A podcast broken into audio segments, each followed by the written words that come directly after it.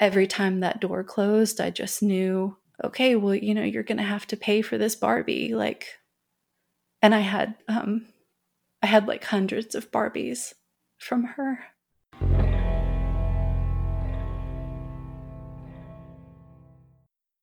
I'm Papillon de Boer. My pronouns are they, them. I'm a licensed clinical mental health counselor specializing in sexual trauma, and this is Am I Broken Survivor Stories.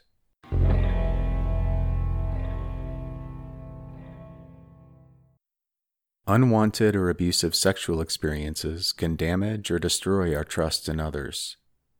But what if the perpetrator was supposed to help you, not harm you? What if the offender was a doctor, a therapist, a yoga teacher, or a firefighter. This season of Am I Broken features stories of those who have encountered a sexualized violation by someone in a helping profession, which is called betrayal trauma. We are about to hear from a survivor. Their story may include profanity and raw descriptions of abuse. Please take care of yourself and pause as needed especially if you become overwhelmed, numb, or confused. If you find yourself in crisis or need further support in the U.S., you can call the National Sexual Violence Hotline at 800 656 4673 or message them at rainn.org. That's R A I N N dot O R G.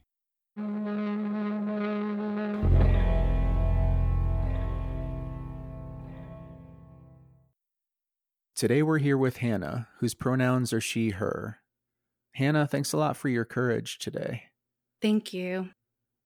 So, what's inspiring you to share your story? So, I was thinking a lot about that question, and I think really what brings me here is just the hope that as I share that folks who listen will not feel so alone and also just to kind of take some power back and really reclaim some of my story. So yeah, that's that's really my purpose today. So, when did you first realize that what happened to you was a sexualized violation? So, um I grew up in a very conservative, very religious small southern town. And so when the abuse was going on, I didn't really know what was happening because we we didn't, you know, have any kind of sex education to speak of. So I was getting a lot of like mixed messages about basically that, you know, these are things that are very secret and very hidden and I definitely knew that you know, as a kid for sure, but then um, also knew that there was a lot of just shame in this culture, even around talking about that word, and a lot of shame whenever, um, yeah, whenever the conversation would come up. So it wasn't until I was quite a lot older that I first talked about it and kind of in just becoming an adult and reading more and, you know, being exposed to more of the world, I recognized that that what had happened to me was you know definitely not okay. And um I also to an extent thought it was just just normal, you know, like it was often framed as like affection and that was the word that was used. And so so yeah, I left home when I was 17 to go to a school kind of almost like an an early college. I lied and told them that I was 18. and everyone thought that I was like 30 anyway, so I was like, well, I'm just going to use this to my advantage. And when I went to that school, that was the first time that I ever told someone. And it was difficult because their reaction was quite negative. Um, so this was kind of a, I guess, youth mentor, older, you know, girl. And she was very much like invalidating and just questioning and kind of very flippant about everything and and so I felt a lot of shame really in in what I had shared which looking back now is so strange just because I I was trying to almost be as like surface level about it as possible just because I it was such a difficult thing to say. Yeah, so anyway, after that I just really thought I was like, well, I'm I'm never doing that again because that was such a negative experience. Was this also at a Christian college? Was there still that culture of secrecy and shame around it? Yeah, this was. It was definitely kind of a step back into that same culture. And it was a really difficult thing as well because throughout my childhood, I had gone to my mom and my dad and, you know, one other adult person and tried to explain, you know, in words that I didn't have really what was going on. And all of those instances were very much shut down and very much shamed and um, just kind of again they were either chalked up to oh well you know they were just being affectionate that's just affection or it was just complete denial the first time that i ever tried to tell my mom about what was going on she said well you know if that's if that's happening to you, then I'm going to walk into that road over there and let a car run over me. And I just thought, I mean, I was terrified, you know. Yeah. I thought, yeah, I mean, I thought, you know, I, I, I don't want you to die. I mean, what do you mean? It was just such a confusing moment, you know? So I learned very quickly that there was just really no place there was no place to speak this there was no place to tell this truth you know my dad also he kind of I, th- I, think really they both sort of noticed when i was a child that something was up you know if you know what i mean like something was wrong and so he would repeatedly ask me if something was going on and then when i would sort of try to again explain um, or sometimes I would just say, no, you know, I'm fine, everything's fine, which I think only added to the confusion. He would also say things like, well, you know, I- I'm glad everything's okay because I would kill somebody if they were doing that, you know, to you. And it's like, well, then that means you're going to like go to jail. I mean, you know, as a child, I was just kind of terrified that my parents were going to do something really kind of demonstrative and then the whole world's going to crash down around me. You know, it makes me sad to think about now because I think what was going on is just very sophisticated denial, but I was so just deeply confused and very lost and just very, very much, um, I guess, very much felt alone. So, so yeah, I um I didn't really share my whole story till I was much much older and just in recent years in fact have kind of been able to do that just cuz I, you know, I would avoid therapy and and it's you know, it's one of those things where I had all these issues that I was dealing with and they were you know evident of like mental health struggles but i i too was in a lot of denial and just thought i was just kind of a fuck up if i'm being honest you know? And so it's been really helpful to i guess maybe be able to frame this in a way where i can actually be proactive in my healing instead of just kind of being overwhelmed with just the immense shame like there's just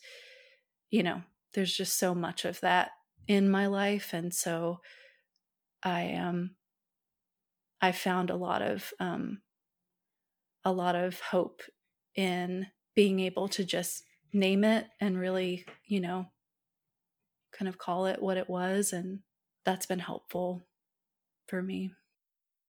Yeah, having carried it by yourself for so long, trying to tell your parents and other people and this mentor at college along the way and being rebuffed, invalidated, shamed.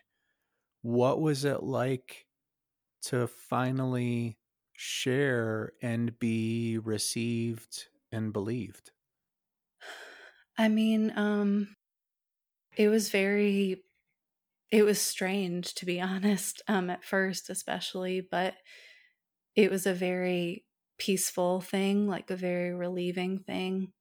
I yeah, I kind of didn't know what to do with it at first. Um but it was really peaceful.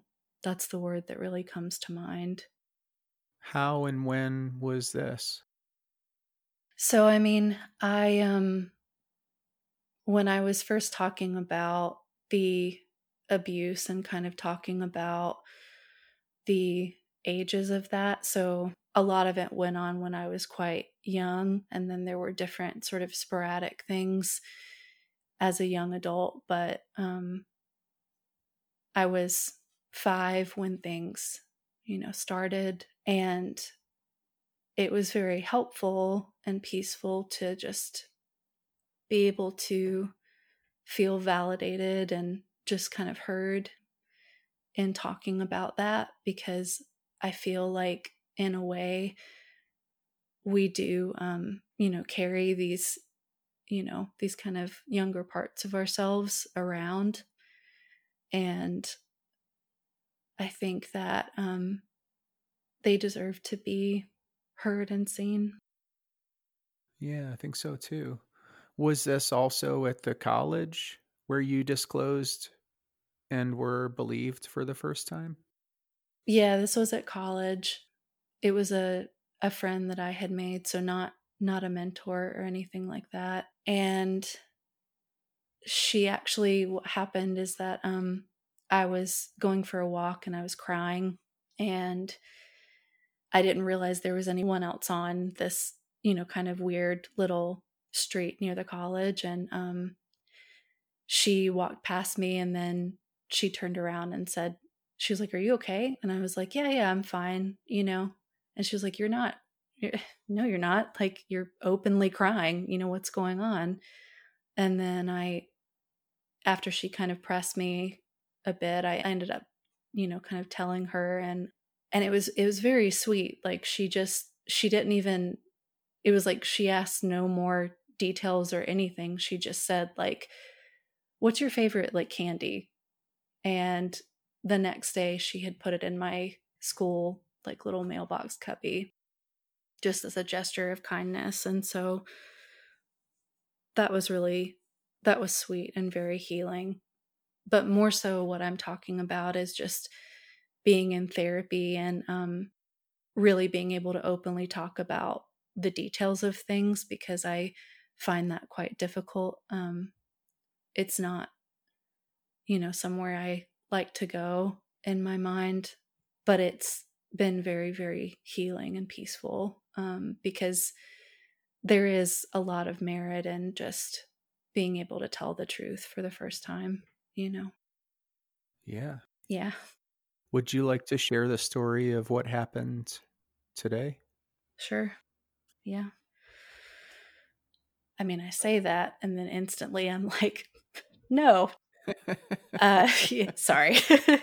and that you know that would be okay too. No. It really would. It really would. No, that's okay. Um so I again, like I said, grew up in a really kind of small conservative town um and we had neighbors who lived right next to us who were an older couple, um, a husband and a wife, and they were friends with my parents and would often, you know, babysit me. Um, I'm the oldest, and so at this time, like my sibling wasn't born, and so it was kind of just me. And um, their house was this like beautiful, just palatial, you know, immaculate home And the wife would, so every time I would go over to their house, which was pretty much like, I don't know, at least like three times a week, she would babysit me. And every single time she would give me a Barbie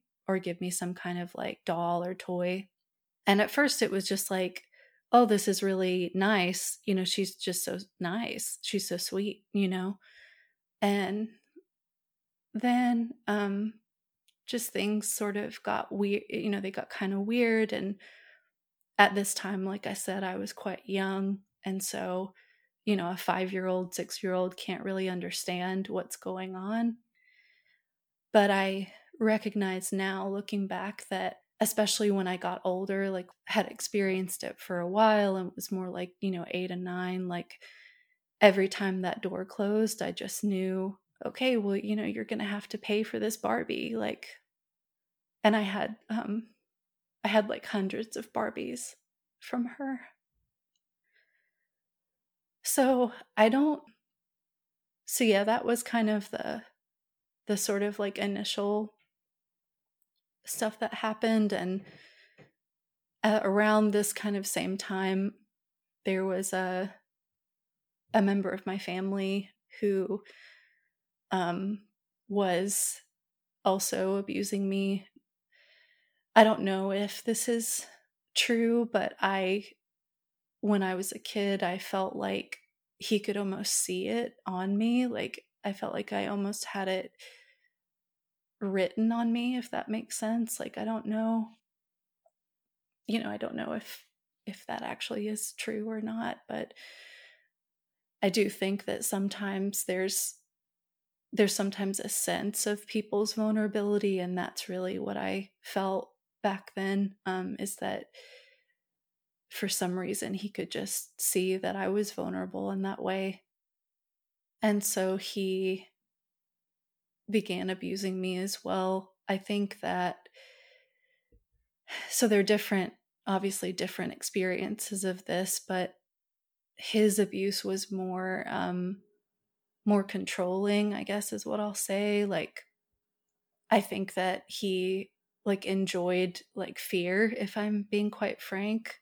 And so that was very much a part of the abuse and it kind of like i guess the worst thing or like it, it culminated or concluded in um him like inserting like an object into my body.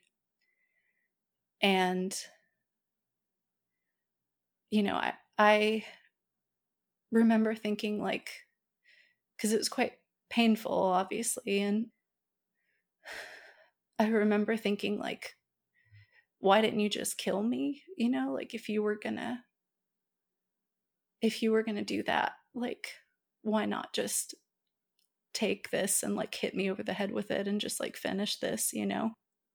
And um there was, you know, just kind of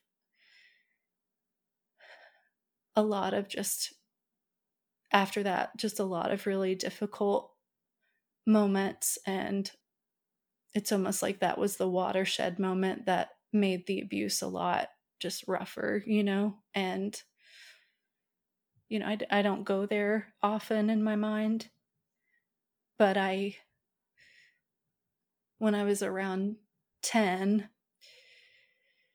we moved out of the neighborhood that we were in. And so I didn't see my neighbors anymore. And I got too old. That's um, kind of like what I think happened, honestly.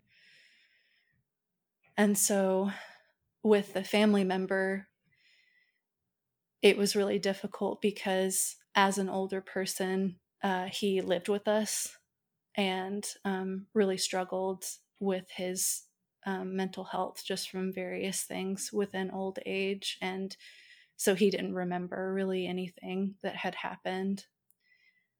But it was one of the certainly one of the most dark periods of my life just because I was having to essentially take care of him, you know, in a very like very kind of straightforward way and yet I was terrified of him, you know. What was it like for you for the abuse to suddenly stop? Was that confusing? Was there some element of relief? Was being around him still like it could resume at any moment? It was so confusing.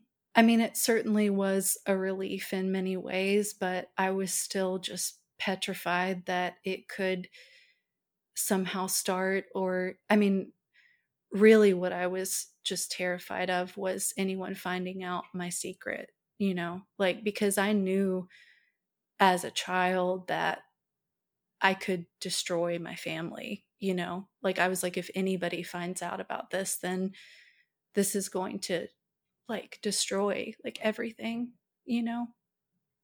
And I will say, like, you know, this is a difficult thing to say, but in some ways it was also like upsetting to me when it stopped because I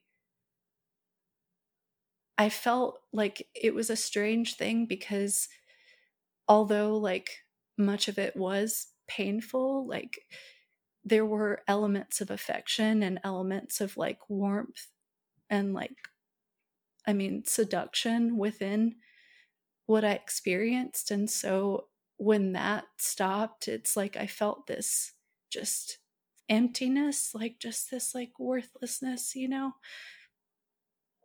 Because I I just remember thinking like I don't know what to do with myself now. Like it was just a horrible feeling of being like unwanted, you know? And like I said, I it's not lost on me like how that sounds and it's a difficult thing to say, but that was also a part of it for me too. Yeah, you know, as you know, it's so confusing and it's so normal. Mm. You know, for us to like want that attention and the affection that was part of it and to feel that sense of loss. Yeah. I was just very lost. I was very lost in it. And I was very much wrapped up in the idea that God was going to kill me or that God hated me when I was 10. This was before I knew that we were moving, after I had seen my grandpa and things had happened. I wrote on my wall, I am worthless, I am a waste. And I covered it up with a poster. And I just feel like, for me at least, like that has been something that I've, I mean, I might as well have written it on my heart because it's something I've carried, you know, for pretty much my whole life. And it's been something I've tried to and have been trying to rewrite kind of forever, you know. But that's a pretty I guess succinct like encapsulation of of like what I felt, you know. Yeah, it's very stark, very yeah. clear. Yeah. Given the elements of small town, neighbor, family member, Christianity, what roles did your grandpa and the neighbor play not just as abusers but in the community? Um so my grandpa was a deeply religious man and very well thought of in the community like very much um you know held up in the community as this you know pentecostal like figure, you know. And my neighbors, like both the husband and the wife, were very, um, again, very Christian, very like prominent. Everyone knew everybody.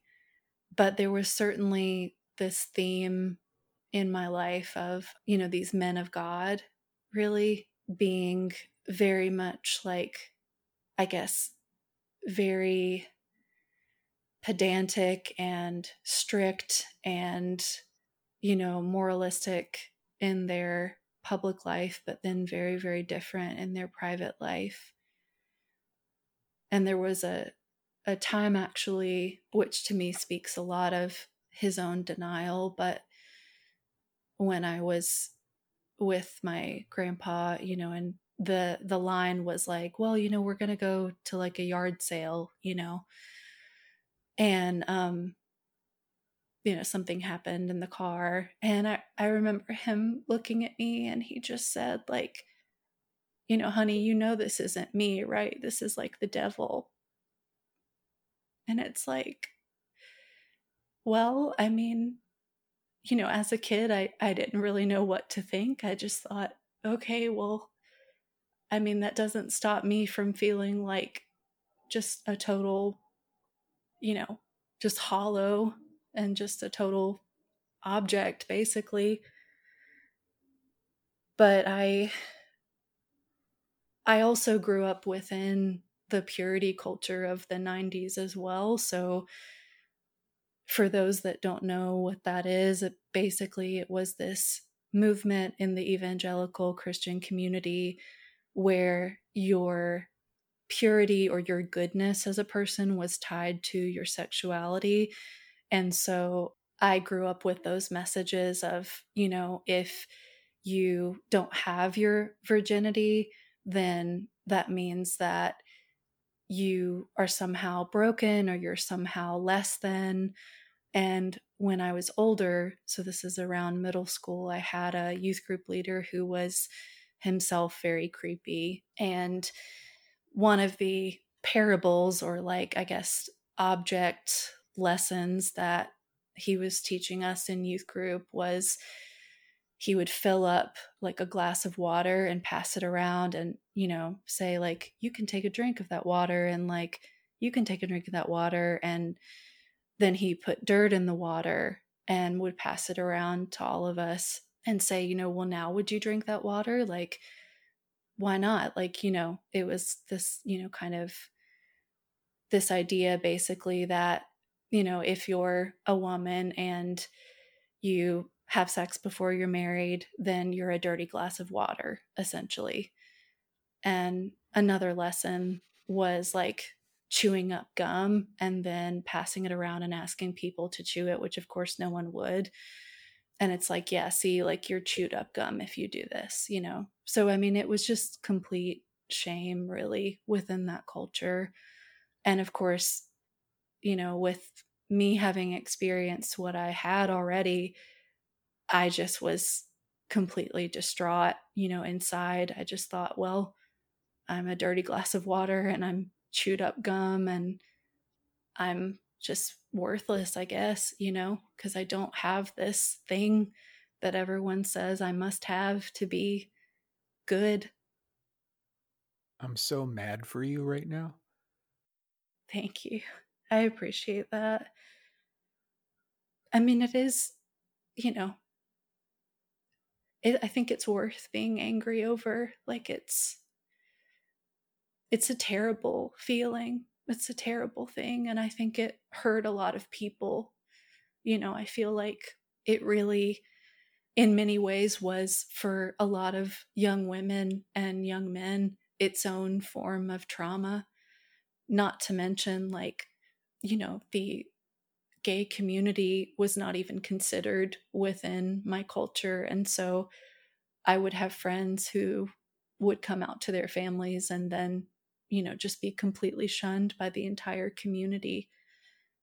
And I mean, it's very, it's a horrible thing because when I think of God, I don't think of hatred or anger or dirty glasses of water, but it's the responsibility of the leaders and the adults within these communities to be able to recognize the harm in lessons like that and in movements like that. Um, and I mean, I know for for me, like those messages are you know, are things that I I still even to this day I have to really you know, be conscientious about not internalizing those because the other thing that happens in that culture is that if you do report any kind of abuse, you're immediately shamed. And so one time I because I knew this, I tried to do something in secret. So I was 15 and I was at a um and I was at a birthday party for a friend. And we were playing this game where each of us had like a journal and we were going to pass the journal around basically and like write in it um, a part of the story. And then the game was they were going to read the story and it was going to be a funny game of like telephone almost and i didn't realize that they were going to read the story aloud at all. And honestly i don't think i was thinking clearly just in in really any way because i wrote about a rape essentially and it was very graphic and very intense and it was something that i had experienced you know kind of many years before that and i just remember when it was read aloud like the mom you know came over and just the whole room was just completely silent and she said like girls you know who wrote this like which one of you wrote this and i just thought well i can tell that you know, this room is really just dead silent. Like, there's no way I can admit to this right now. So, no one said anything, and, you know, nothing ever came of it. But I just, um, I'm only telling that as an example of when you have a culture that is so wrapped up in, you know, truth and testimony and, you know, God's love and, you know, like confess your sins and all this type of thing and yet you don't allow for your own you know members of the community essentially to be anything but good men godly men holy men then these things can happen you know i mean what a perfect way to hide secrets to just shame and shame and shame the children that that you're doing this to you know and blame it on Satan. Yeah. It's all the devil, you know? And that made me feel that I was the devil's too, you know? It's like, well, I mean, I can't stand in the light of God, that the God that you're talking about if if you've passed this on to me somehow, you know. So I just struggled with that a lot in my life. Something else that happened within my family um, was an uncle that I have. This didn't happen till I was a little bit of an older kid, but there was a lot more of a like soft and kind of, I guess, seductive approach that he used. But the strange thing about that as well is that he too was this like really charismatic, like charming, you know, man of God, essentially. And every time we would like read together, which is something that I loved to do as a kid, he would, you know, do something. And, um, and that culminated later in like more intensive, you know, abuse just because I was really set up for it. But I remember my mom um, walking in, you know, on things and kind of having this really weird look on her face. And um, later, just like over and over, like grilling me about it, you know, and yet, as far as I know, never talked to him once about it. And I only say that just because I want to be very clear that that these things can be in plain sight and, in fact, completely seen, and yet sometimes are still just unchecked, just not protected, you know. How does this trauma continue to impact your life?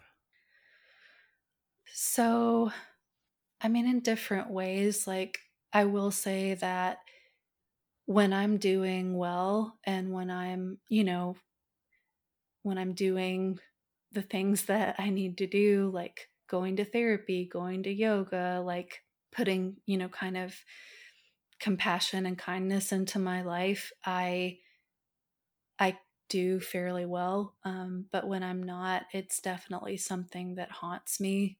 And I do know that. So, for instance, like last year, I was diagnosed with a condition called vaginismus, which is something that I thought actually about sharing in this context um, because I was like, you know, I don't, I don't have to share this, but I want to simply because I hope that you know if someone else also has that that's listening, like I don't want that person to feel alone um, because I very much felt like a freak and very much felt alone. So basically, what this is is a psychological and like biological thing that happens typically um, after some kind of sexual abuse, which I I had never heard of it before. I mean, I didn't realize this at all.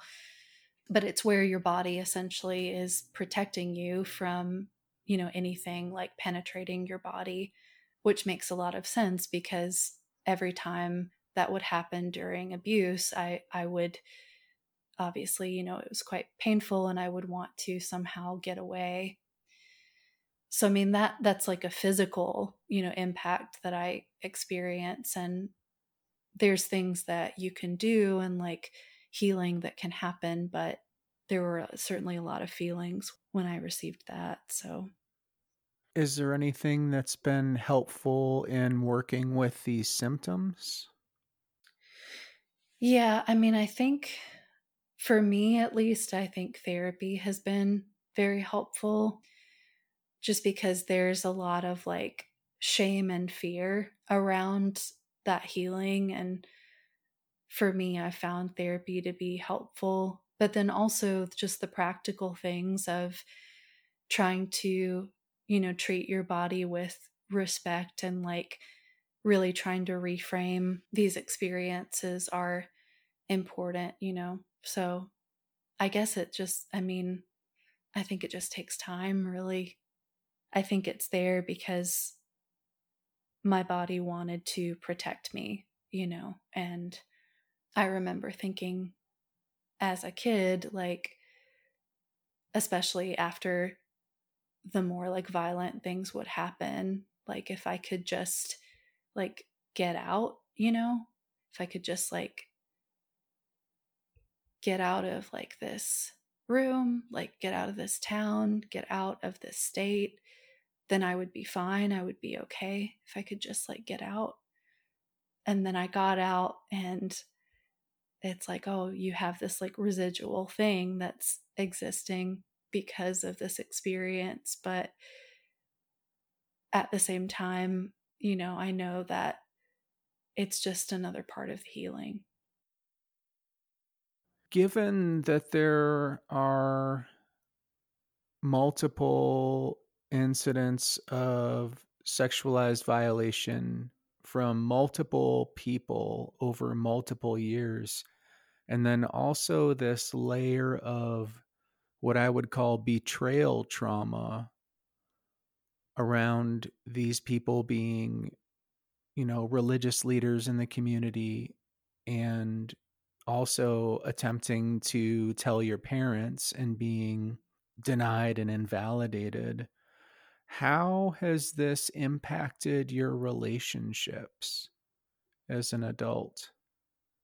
Well, I have no friends. No, I'm just kidding.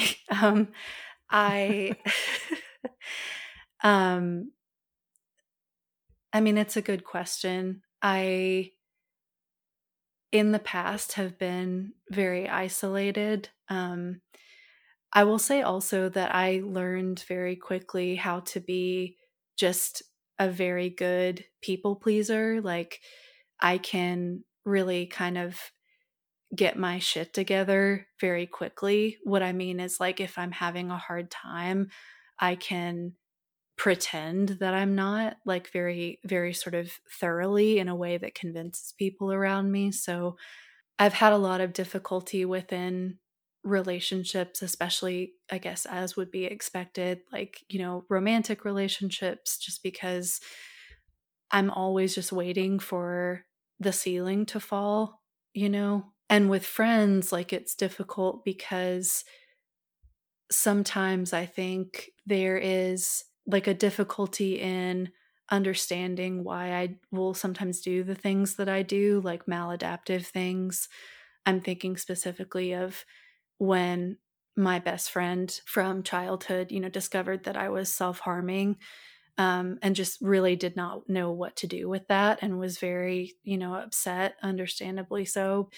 So I just, I, I think I really struggle with like just believing myself to be worthy of of people to be honest so i just i often like feel a lot of you know kind of still just that that shame and that worthlessness and so i have to really fight to feel like i you know i'm worthy of like people's time and so that that sometimes will keep me quite isolated but i try really hard to push myself to you know hang out make friends and like trust people essentially.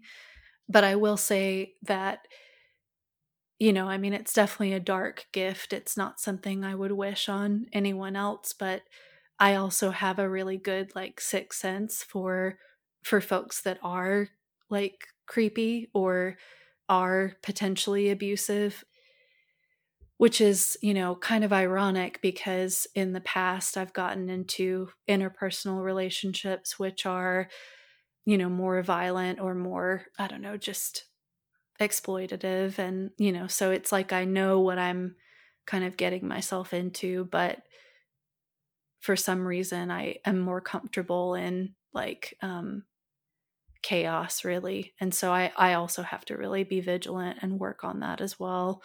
But yeah, I mean there's just a lot of like distrust and a lot of like self-blame I think one of the difficult things about this type of trauma is that it's almost as though I don't I don't really always blame other people as much as I blame myself. Like it's like, well, you're the one who's in the most wrong. You know, like you're the most worthless, you're the most shameful. So you should just kind of stay inside and like, you know, that's that so yeah, it's it's definitely something that I have to continue to to work on. And it's ironic because sometimes people around me will say like, "Oh, you're like such a sunshine," like and all of this and it's it always just puzzles me because I'm like that's not how I feel on the inside at all. I mean, I'm grateful that I'm able to practice kindness because it's what I believe in, but it's such a strange dichotomy, you know? Yeah. You're yeah. like, bitch, can't you see this? yeah. I mean, yeah, it's really, it's really bizarre. Like, I just, and I think sometimes, like, and, you know, please, you know, hear me. I'm not glamorizing this at all, but I think really that is a lot of what the function of self harm for me was in my life because I would often write words on my body instead of just like cutting my arms or legs. Like, so I would write like, you know, fuck you or like slut or bad or worthless or, you know, or whore or like things like this. And it was because like all of that stuff was just inside of me, you know, like that's the way I felt inside. So I was almost trying to give it some kind of space, I guess, or some kind of reality because I was so afraid of anyone finding out that I would just really just work so hard at pretending like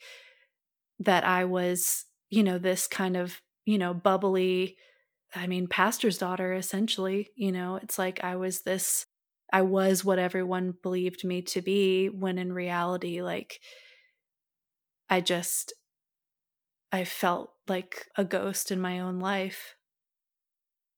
Is there one thing that you would say was most useful in your healing? Yes. So, for me there was there was definitely um, one thing that was most helpful and that was the the arts really um, art music poetry like that stuff really got me through when i was i think around probably like 15 i was at this barnes and noble with my family just you know we were just hanging out and i went into the comic book section and I found this comic. It was like, you know, one that I had never read before by a favorite comic book author.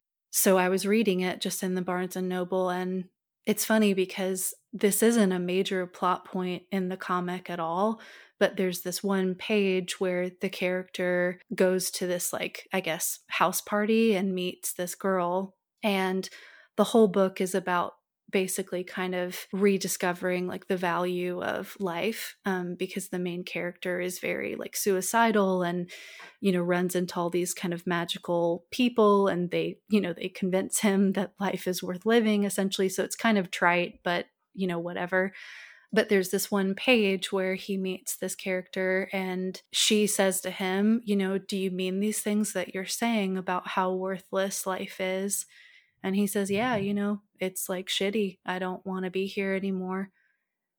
And she tells this story. Like I said, this is just like one page. It's like not even a major part of the story, but she tells this story about how she has a friend that was sexually abused as a child and ended up in the hospital for, you know, attempting suicide and then when she woke up was somehow grateful to still be alive. And it's clear when you're reading the comic that she's talking about herself. And at the very end of the page, he says to her, So, like, what happened to your friend?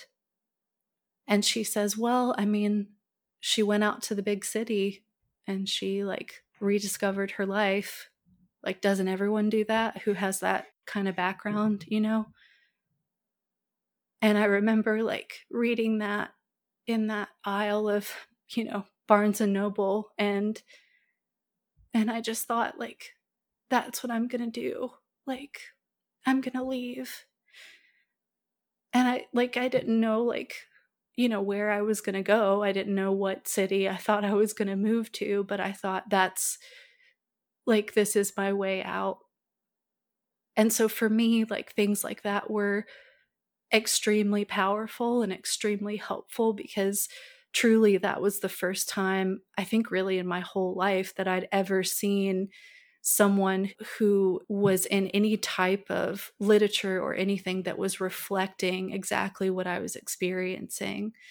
And it was extremely powerful and like very, very moving. And I thought, it was almost like giving me like a map of like hey this is like what you can do like you don't have to die and so that was really important to me because there is this part of me that is more defiant i guess where i do say like fuck you like i'm i'm not going to die i'm not going to die by my own hand because of things that you all did like i'm going to move i'm going to get out and I'm going to, you know, flight response my way into a different life. And that's what I did. Beautiful. What's the name of the comic book? So it's called Death and the High Cost of Living, and it's by Neil Gaiman. Oh, sweet. I love Neil Gaiman. yeah. Yeah, it's a good one. Is it part of the Death series? Yeah, it is. It is. This one is um it was like this collection that they had made into I guess an anniversary special and that's why they were all together in one. But I'd never read this particular story before and so I feel like it was almost like you know kind of serendipitous that I was meant to read it at that moment, you know. What would you like listeners to take away from this episode?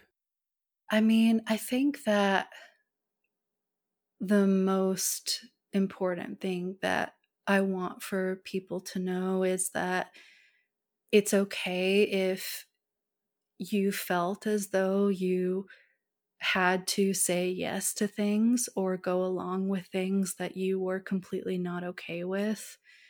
because I I also experienced that. I carried so much shame for so long and still to some extent do carry like some shame around just the idea of saying yes and the idea of being compliant and being obedient and going along with things because I was really terrified and I felt like, well, if I'm saying yes to things and it's this bad, what on earth is going to happen if I say no?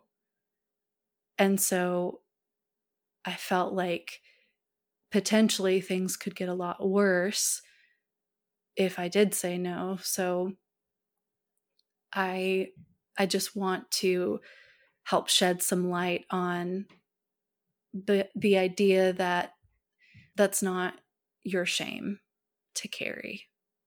Yeah. Yeah, I'm really glad that you said that. Thank you. So, Hannah, given the name of the podcast, are you broken? Um I used to think so. Um but no. I don't think I'm broken.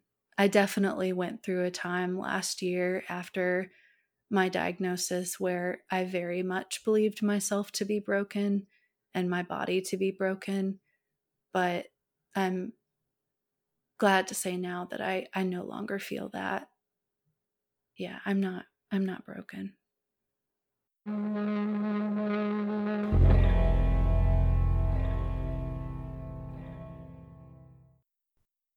Hannah's story was really intense, and I really want to honor her courage and her vulnerability in sharing so many parts of herself and her story. There are a lot of opportunities here to discuss some things we haven't addressed yet on the podcast, and also to revisit some important points. But let's start with sex education. Hannah grew up in a small town and didn't receive any type of sex education. Now, sex education doesn't just mean the mechanics of having sex, conception, reproduction, pregnancy prevention, etc. Sex education also includes teaching our kids the proper names of their body parts, teaching them healthy boundaries that it's okay to say no to touch that they don't want, to modeling healthy relationships, to teach them the difference between good touch and bad touch. These things are all important parts of sex education. And I was surprised to find that there's very little research on how sex education can prevent child sexual abuse.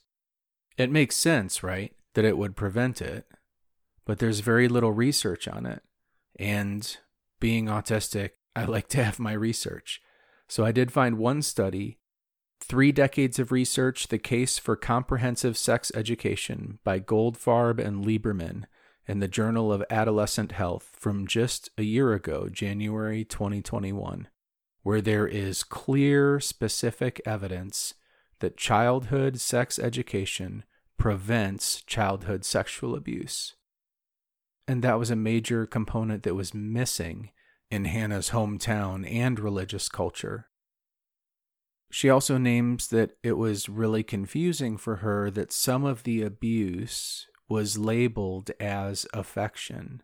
And this is one of the things that's so confusing about childhood sexual abuse is often it's mixed in with affection, gifts, normal family touch, the abuse is mixed in with otherwise healthy, appropriate things.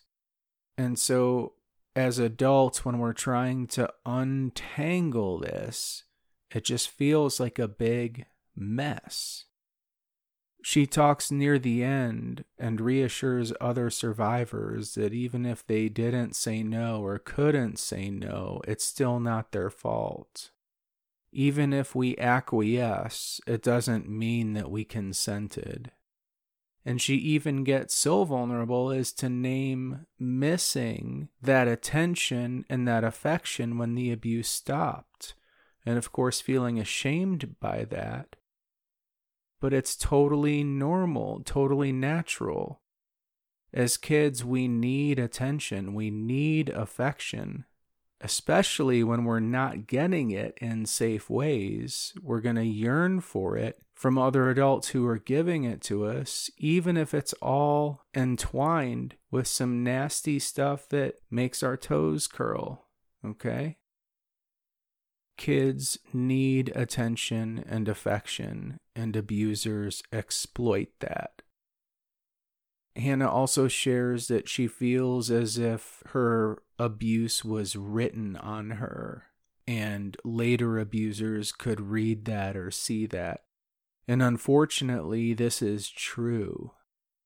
We've talked about this before, but it's worth naming again. This is called polyvictimization. And people who are sexually abused once are far more likely to be sexually abused again. Now, this isn't our fault. This doesn't mean that there's something wrong with us, that we're inviting it, that we're creating our own reality, blah, blah, blah.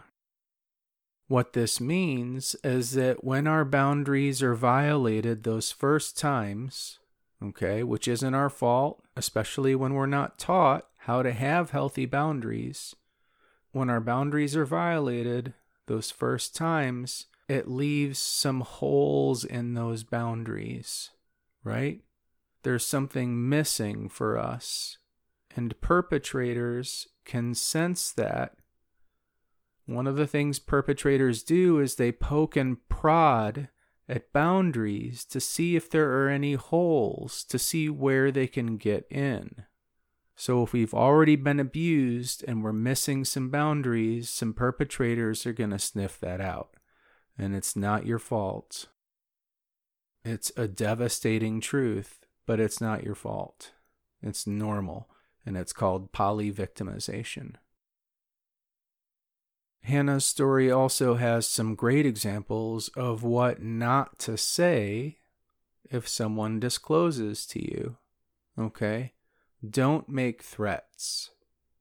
Her mom threatened to walk out in the street and get hit by a car. Her dad threatened that he would kill someone. Now I get it. I'm a father, okay?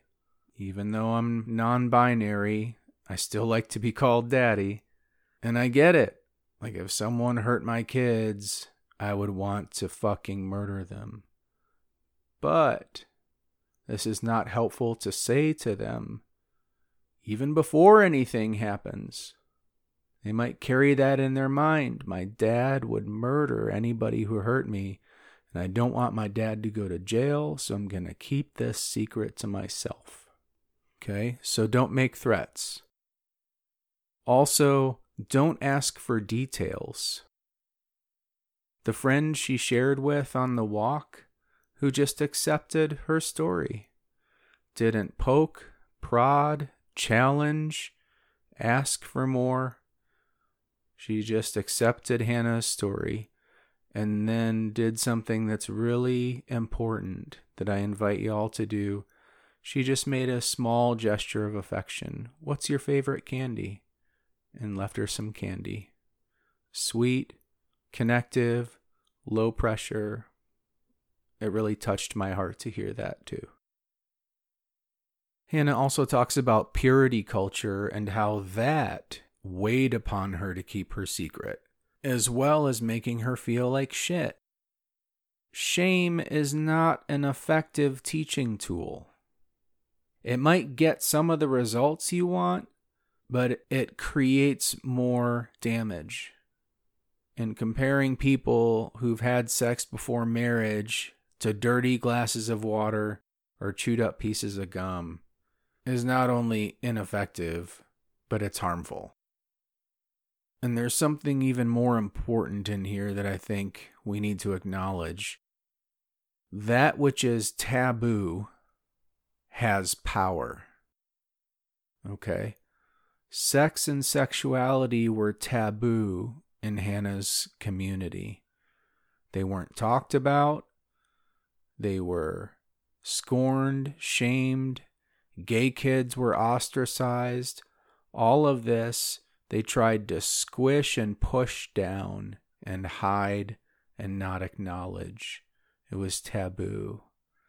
And it was part of their cultural shadow, something they tried to deny. And what happened?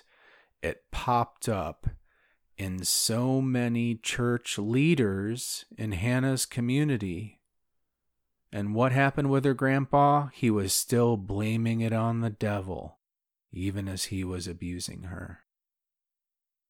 That which is taboo has power. And when we tried to hide it from ourselves, it's going to burst forth unbidden while we're scrambling to keep it hidden. Now you might say, well, Poppy, pedophilia is taboo. What about that? Not suggesting that we need to act on these things. Okay. But even pedophiles, okay, even people who are attracted to children, if there was a little bit less taboo around it, and I'm not saying it's okay, but if there was a little less taboo around it and they could seek help without being shamed, ostracized, and villainized, perhaps we would have less pedophiles. Another thing Hannah vulnerably shares about is her diagnosis of vaginismus as a result of her sexual trauma. Now, there is statistically significant correlation between vaginismus and a sexual trauma history. It's quite common. And vaginismus is actually one of the most commonly reported sexual dysfunctions, as they call it, something that feels like it ain't working right and you go to the doctor. Okay, so I'm really glad that she shared about this as well so that we can normalize it, talk about it a little bit on the podcast, and hopefully let more people know that it's common and you can get support with it. And she talks about some of the things that have been really helpful in navigating it. And finally, she also shares vulnerably about self harm there's huge correlation between self harm and sexual trauma. Okay, also very normal, very common. Self harm is a coping skill. Clients have done it in order to feel something when they're so dissociated they can't feel anything. Clients have done it to keep feelings under wraps so that they can feel something stronger and specific that they can focus on instead of all the murky emotional trauma under the surface. And Hannah describes writing words on herself. And I would frame that as trying to process these messages she's given about herself and to try to keep this poor, abused little girl inside of herself buried down deep by calling her these shameful things. So self harm is a coping skill, okay? It's a difficult and painful one. It's literally physically harmful. And I would love for folks to be able to develop coping skills that are less dangerous medically and that, frankly, are less hateful towards themselves. But I get it.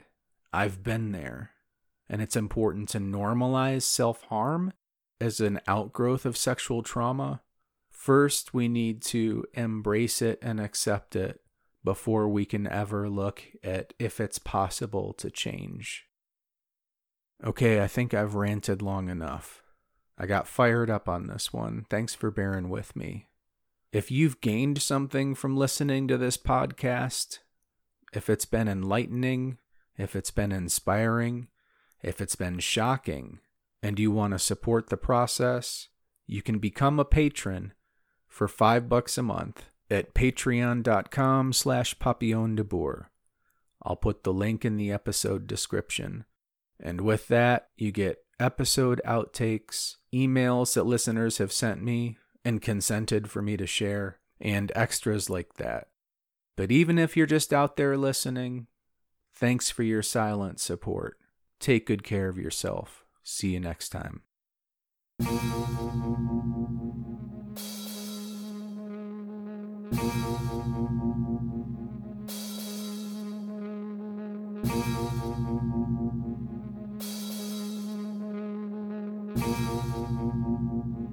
Thank you for listening. It is not only through the telling of the story, but through listening and believing that we can work together to prevent more sexual violence in our communities. This podcast was made possible by the Agency of Change. In the immortal words of Octavia Butler, all that you touch, you change. All that you change changes you. The only lasting truth is change. Papillon de Boer is a licensed clinical mental health counselor at agencyofchange.net. Am I Broken Survivor Stories was recorded, engineered, produced, and scored by Papillon de Boer. Please share this podcast with others and help end the epidemic of sexual violence.